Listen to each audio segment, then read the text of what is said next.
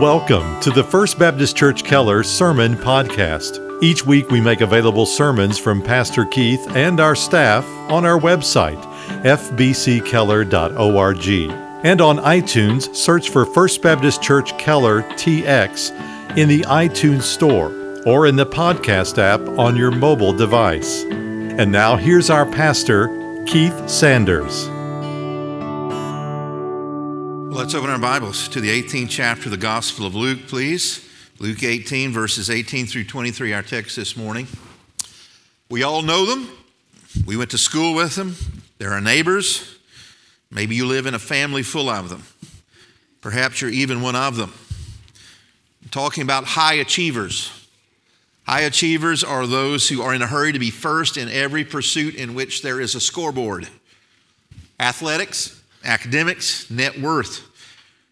They go by any number of synonyms go getters, men or women of action, doers, but in the eye of the world, they're all successful.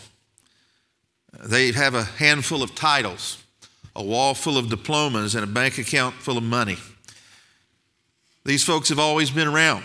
They were around during the years that Jesus Christ walked the earth.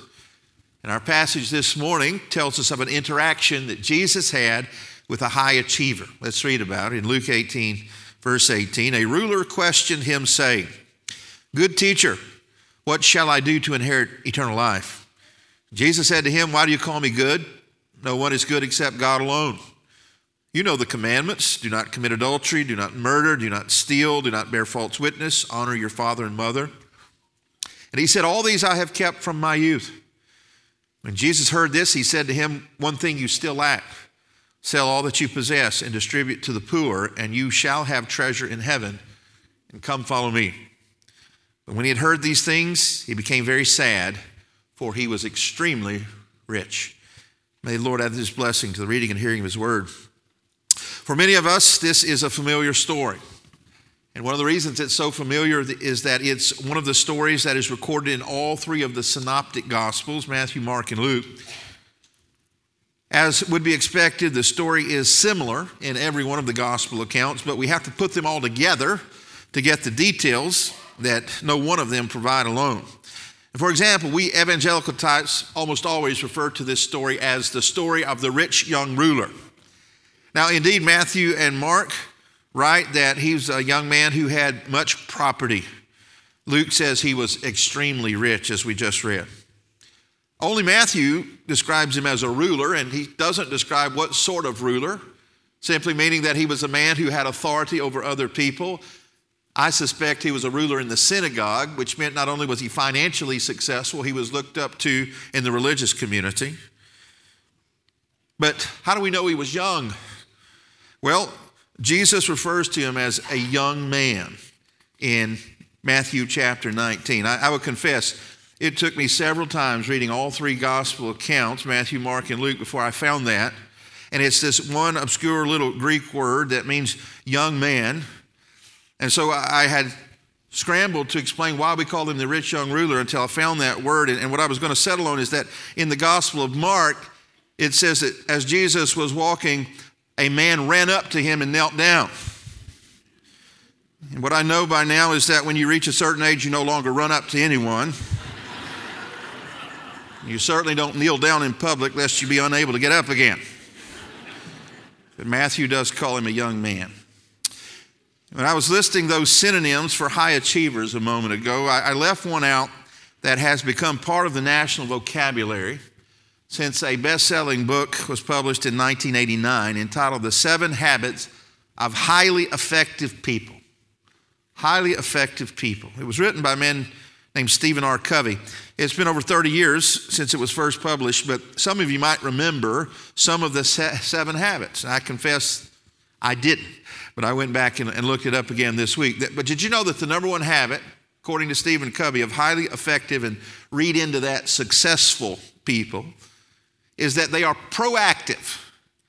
Now, a proactive person is defined as someone who takes initiative and breaks through barriers. Well, this young man ran up to Jesus. You remember that his disciples had just been scolded just a few verses earlier for being a barrier. an obstacle to parents who were trying to get their babies to Jesus. And so he broke through the barrier. He initiated a conversation while kneeling at Jesus' feet. And did you know that according to Covey, habit number two of highly effective people is that they begin with the end in mind? That is, they have goals that they are pursuing. What was this young man's goal? Well, we don't have to wonder. His goal was the ultimate goal. Look at verse 18. A ruler questioned him, saying, Good teacher, what shall I do to inherit eternal life? He wanted to go to heaven. That's a good goal. I hope all of you aspire to go to heaven. I'm laboring to make the point that the rich young ruler was a classic case of a high achiever. I expect his bedroom was decorated with trophies and blue ribbons.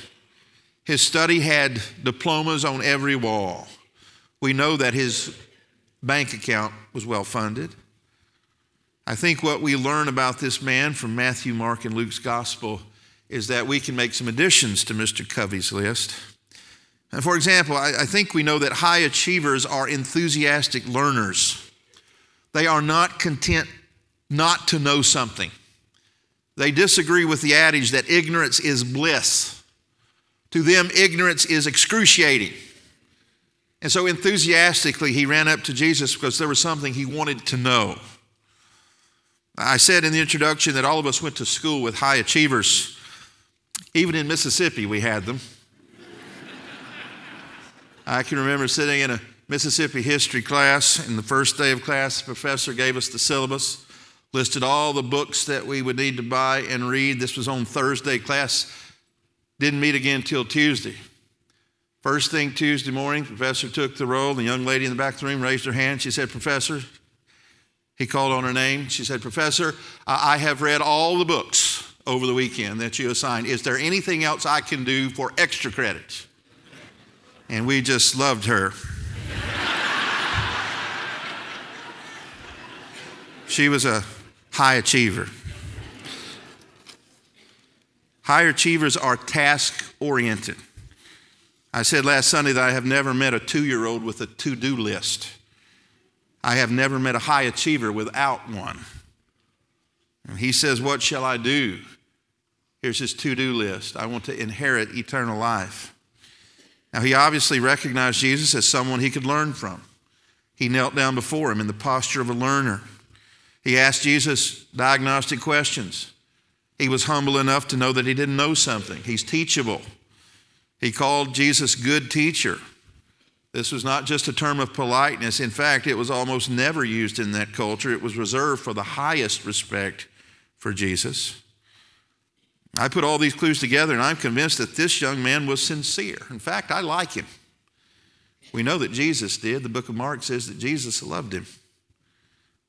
He was not like the Pharisees who followed Jesus around to try to catch him in a sin. He wasn't asking a convoluted question to ensnare Jesus. And unlike the Sadducees, who came up with these obscure, off the wall scenarios, he had a real question. Do you remember their question to Jesus? He said, Good master, uh, a man got married and he died, and his brother married his widow, and this went on six more times until she had buried seven husbands. Jesus, whose wife will she be in the resurrection?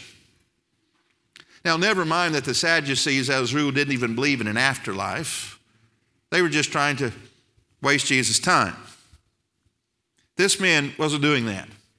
He genuinely wanted to know what he could do to win heaven and was ready and enthusiastic to start that journey right then and there. Now, here's where the story takes a very surprising turn. This is the equivalent of being on an airplane and the passenger seated next to you leaning over in mid flight and asking, Excuse me, can you tell me how to be saved? Can you tell me how to go to heaven when I die? Now, for those of us who've gone through any number of evangelistic training programs, we would likely get out our Bibles at this point and walk the person through the Roman road emphasizing faith in Christ, his death, burial, and resurrection, his substitutionary atonement, and if we were really well trained, repentance from sin. Jesus didn't do any of those things. In fact, the more I read the Gospels, the more I'm convinced that Jesus would have a hard time passing most of our evangelistic classes. How did Jesus respond to the man's question? Verse 19 tells us Jesus said to him, Why do you call me good? No one is good except God alone. Now, through the ages, skeptics of the deity of Jesus have seized on this verse as an aha moment. Aha, they exclaim, Jesus doesn't claim to be God. He says only God is good, and he didn't take on that for himself. In fact, this is the favorite verse of Muslims all over the world that they say is a proof text which disproves the deity of Jesus. But of course, it does not. Jesus did not deny anything here. He simply made a statement that no one is good, that is perfect, which is what the word means, except God. And of course, that's true. Remember, I said to address a teacher with this term, good teacher, was rare because, as I just said, what it basically means is perfect. But many of the Pharisees, you must understand, believed that it was possible for men to be perfect. Some of them believed they were. And speaking of the law, look now at verse 20. You know the commandments, Jesus said to the young man do not commit adultery, do not murder, do not steal, do not bear false witness, honor your father and mother. Now, these examples are taken from what we call the second table of the law. That is the second half of the Ten Commandments. And these commandments have to do with our relationship with others. Do not commit adultery, men and women. Do not murder another person. Do not steal from another person. Do not bear false witness against another person. Honor your father and mother who are people. These laws, you might notice, are the ones that are most easily seen in public of whether or not you are keeping the law. And so this rich young ruler makes a bold claim about these commandments that Jesus has listed. He said, All these things I have kept from my youth. All these things. Now, here's the point in the story where preachers traditionally stop the message and come down extremely hard on the young man. Oh, you know that's not true. He's lying. He hasn't kept all of those laws. Well, I think they get it half right. It certainly is not true that he was perfect, that he kept the law perfectly, but he's not really lying.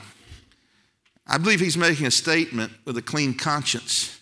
He says, Since my youth, I have kept all of these. Since my youth really means since uh, he became accountable to the law. In Jewish society, that was at the age of about 13 for a young man. That's what the word bar mitzvah means a son of the law. Up until that point, they're a child. They're not held accountable in public or in their mind to God. But once they become a son of the law, then they are held ac- accountable. We Baptists would say the age of accountability, whatever that is. And the problem with the young man is not one of dishonesty, it's one of ignorance. He did not understand two fundamental truths. First of all, he did not understand the nature of the law. And then, secondly, he does not understand the nature of his own sinfulness. You see, dear ones, high achievers sometimes annoy the rest of us because they're so different. They always win. They always get an A plus. They always get the promotion at work. But when it comes to eternal life, they are just like the rest of us who are low achievers or even middling at best. You see, high achievers need a Savior. And let's look now at the young man's two areas of misunderstanding. First of all, he misunderstood the nature of the law.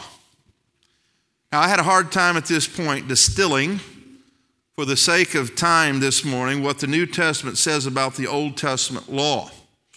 And so I've settled on three verses that, that summarize the rest of the teaching, and Rob's going to put those on the screen at this time. Uh, the first one is Romans 3 19 and 20, which says, in essence, that the law's purpose is to shut our mouth.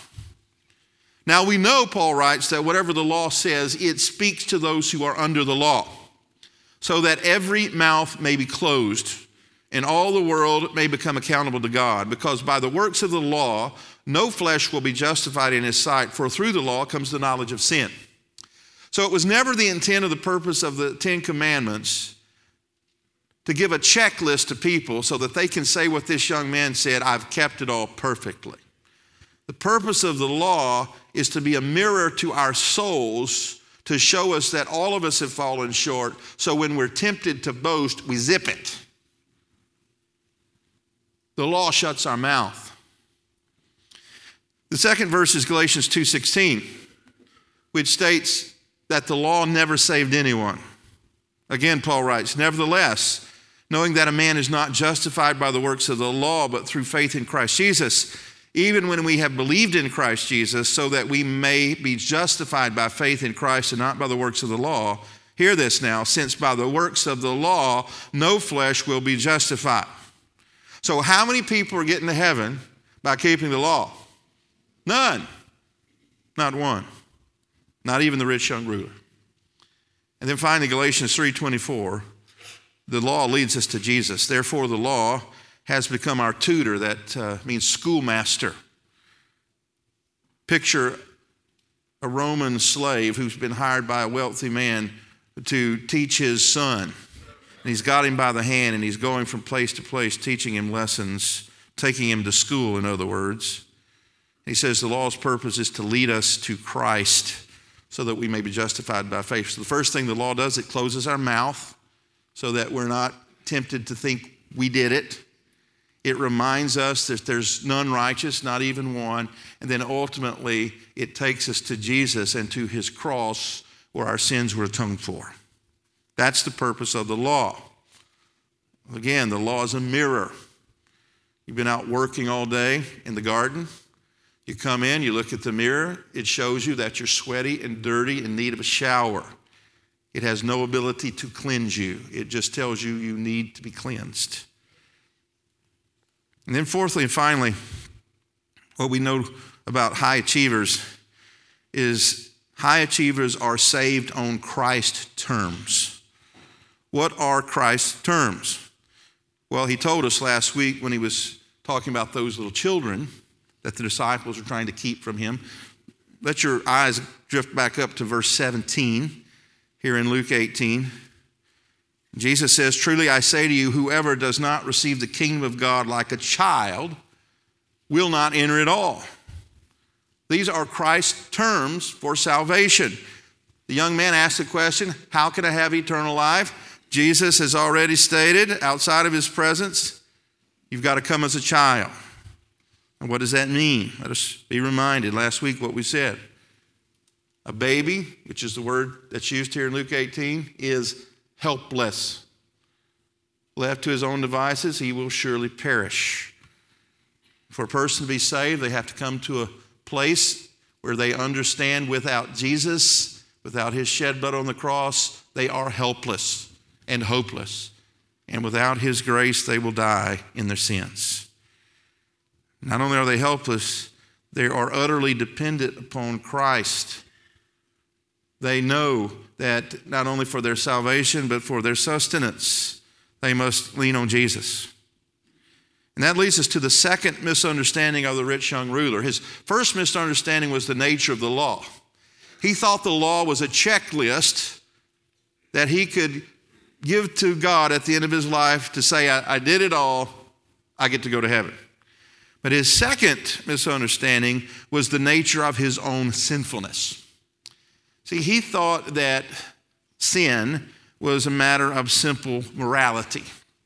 That is, keeping a scoreboard.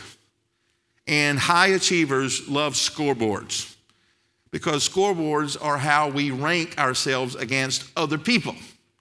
If you have more points than the other person at the end of the game, you win. If you have more toys at the end of your working years than anyone, you win.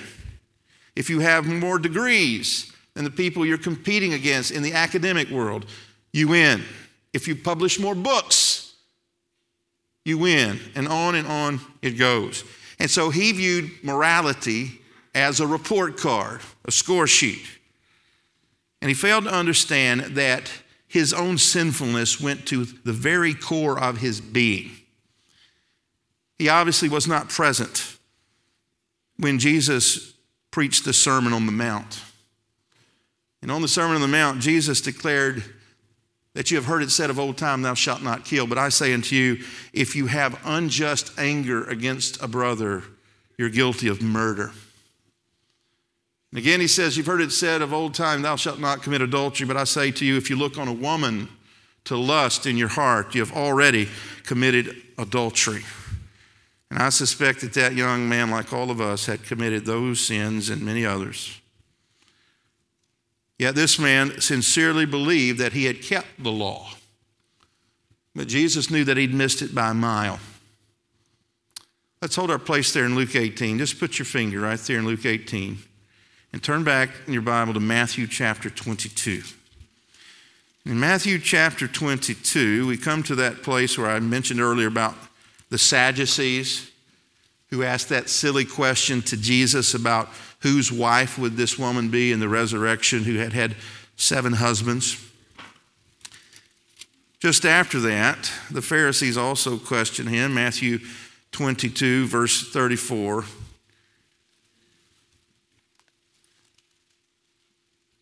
But when the Pharisees heard that Jesus had silenced the Sadducees, they gathered themselves together.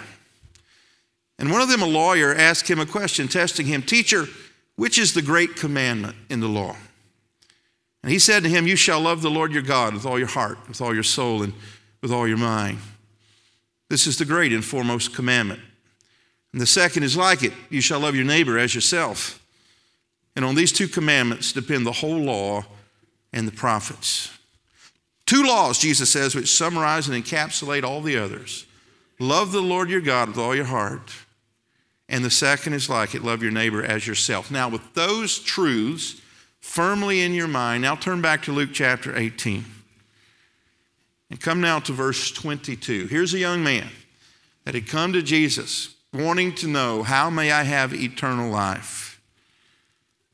When Jesus heard this, he said to him, One thing you still lack. He says, I've kept the commandments, particularly the second table of the law. One thing you still lack sell all that you possess and distribute to the poor, and you shall have treasure in heaven, and come follow me. But when he had heard these things, he became very sad, for he was extremely rich. Two commandments, Jesus says, that summarize all of them. Number one, love God with all your heart. That is, love Him above all else. That is the very first commandment, isn't it? The Bible says, You have, shall have no other gods before me. First commandment, Exodus chapter 20. That is, love God above all else. And yet, this man loved something more than God. He loved his money, loved his possessions. He was guilty of idolatry. And if that weren't enough to prove that he was a sinner in need of a Savior, he gets a second body blow and love your neighbor as yourself. Now, how do we know he didn't love his neighbors himself? Well, Jesus says, first, go and sell all you have, but he didn't stop there. Put a comma there, and he says, and distribute it to the poor. Give it away to your neighbors. He wouldn't do that because he didn't love his neighbors as much as he loved himself. And so, this man who seconds earlier had claimed to have kept the law perfectly has just proven that he hadn't kept any of it because all the law hangs on those first two. He had done neither. He loved money more than God. Here he was standing in the presence of God incarnate and received from God incarnate a personal invitation to be his disciple. Sometimes we forget what Jesus said. He said, Sell all you have, give it to the poor, and come follow me. Become my disciple. Personal invitation from Jesus. But he would not sell his possessions. He would not give his money to the poor, and he would not follow Jesus because the other gospel says he went away. He failed at the two most important points of the law. Come close and listen. So do we. So do we. And not only at these two points, but in many others. Now, it's been said that pastors and churches make two great mistakes in explaining and applying Jesus' commandment to the rich young ruler to sell all of his possessions and give to the poor. And here are the two mistakes. One is they try to apply it to everyone. That is, they take it that every Christian must take a vow of poverty. I certainly, given the rest of Scripture, don't believe that's the case here. But the second mistake that we make in applying, I think, is very common, and that is we apply it to no one. That is, we just view it as hyperbole, exaggeration. That Jesus would never ask anyone to divest themselves of their net worth. Yes, he would. That's exactly what he did here. He knew that before this young man could be his follower, before Jesus could be his Lord, there had to be major surgery in his life. He had to remove the obstacle that was keeping him from wholehearted allegiance to Jesus, and that was his possessions. And the message to every person here today is whatever is more important to you than Jesus Christ, get rid of it. And that may be your money, I don't know. I think it's different with every person. If it is, my financial advice to you is get rid of it. If your possessions are standing between you and heaven, get rid of it. What gain is it to have the whole world and lose your own soul? The Bible says. Maybe it's not money.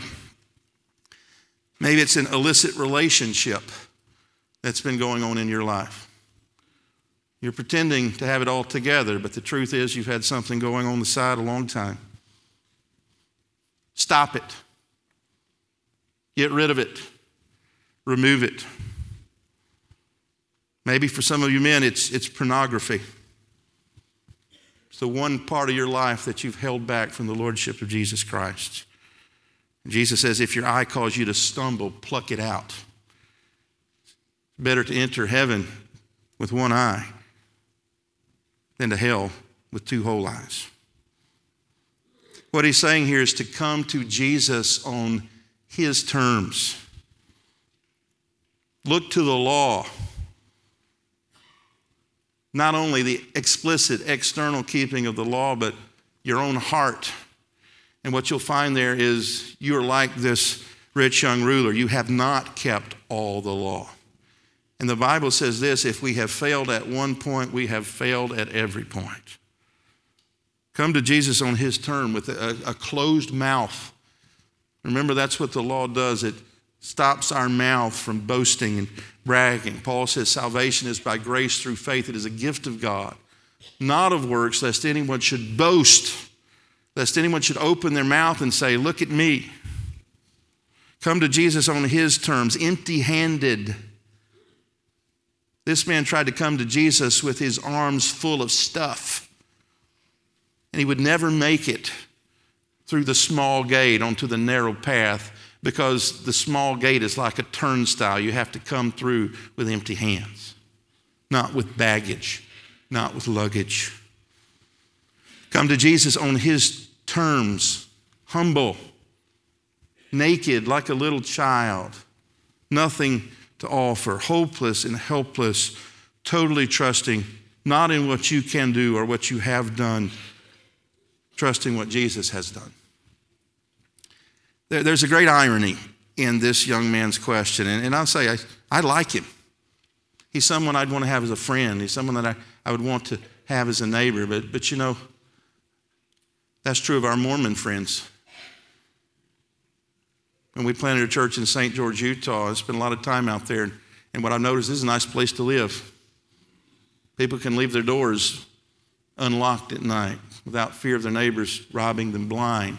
They're very moral people. But they're moral not because their heart has been changed, but because they, like the rich young ruler, are high achievers. They're trying to achieve a higher level of heaven. Please understand that when a Mormon knocks on your door, they're not there because of some great concern for your soul. They have been taught to get to the highest level of heavens, they have to accrue in their account of goodness, good works.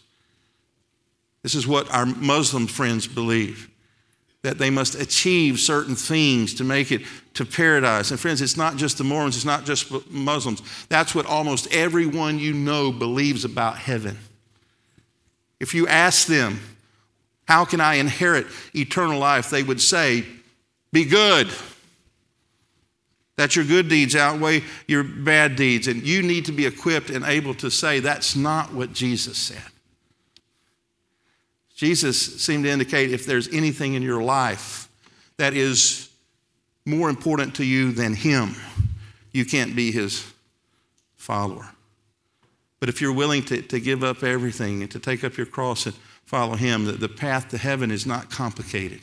In fact, it's exceedingly simple, so simple that the smallest child can understand it. John 3:16. For God so loved the world that whoever would believe in him not do for him. Believe in him, shall have everlasting life. He won't perish. So, what does it mean to believe on Jesus? It means to put all your weight and trust in him and none of your weight and trust in you. The Apostle Paul was a high achiever, wasn't he? He had the equivalent of two PhDs. He sat at the feet of the greatest teacher of his day, um, the man Gamaliel. He said he was of the tribe of Benjamin, of Pharisees of the Pharisees, as touching the law, blameless. People looked at Paul and they said, Yeah, he's made it. But when he came face to face with the risen Lord Jesus on the road to Damascus, he got quiet. He didn't point to his degrees on the wall. He didn't open up his ledger of his bank account and say, I'm successful. He didn't rehearse to Jesus all the many good deeds he has done in blindness, he said, Lord, what do you want me to do? He was humble. And, and if that is the attitude of your heart, you can be saved. You can't be saved with your hands full of achievements. The only way to be saved is on Christ's terms, with empty hands and outturned pockets. Let's pray. Heavenly Father, Lord, we thank you for your word. And Lord, I thank you for this story of this young man. We're not told if he ever came to faith in Jesus, but I know the scripture says in Mark that Jesus loved him. He had compassion for him. Father, I pray that that would be the attitude that we have for high achievers in our life. Maybe they're in our class at school or on our sports team. Maybe they're in our family, and maybe they're the person in the mirror, the one that always has to have the highest grade the one that always has to win whatever sport, whatever game, the one that always has to show off his wealth. Father, those people have to come the same way as the beggar, the prostitute, the illiterate. Father, I'm grateful that you don't save us based on our merit. In fact, the book of 1 Corinthians tells us that not many wise, not many noble, according to this world, are saved. That you have chosen the base things of the world to confound the wise. As we'll see next Sunday morning, though, Lord, your offer of salvation extends even to the high achiever. The disciples said, Lord, who can be saved if this guy's not saved? And Jesus said, With men it is impossible but with God, all things are possible. So, Father, I pray if there's one in this room today, high achiever, low achiever, no achiever, I pray that the Holy Spirit would open their eyes to see their need of a Savior and that they would, in humility and contrition, turn from their sins, call upon the name of the Lord based on what Jesus did through his atoning sacrifice, his death on the cross, and his glorious resurrection. That they'd be saved this morning, Lord. We'll rejoice when that happens and we'll give you the praise. In Jesus' name, amen. Thank you again for listening to our broadcast. To learn more about First Baptist Church in Keller, Texas, or to hear more sermons by Pastor Keith and our staff, visit us online at fbckeller.org.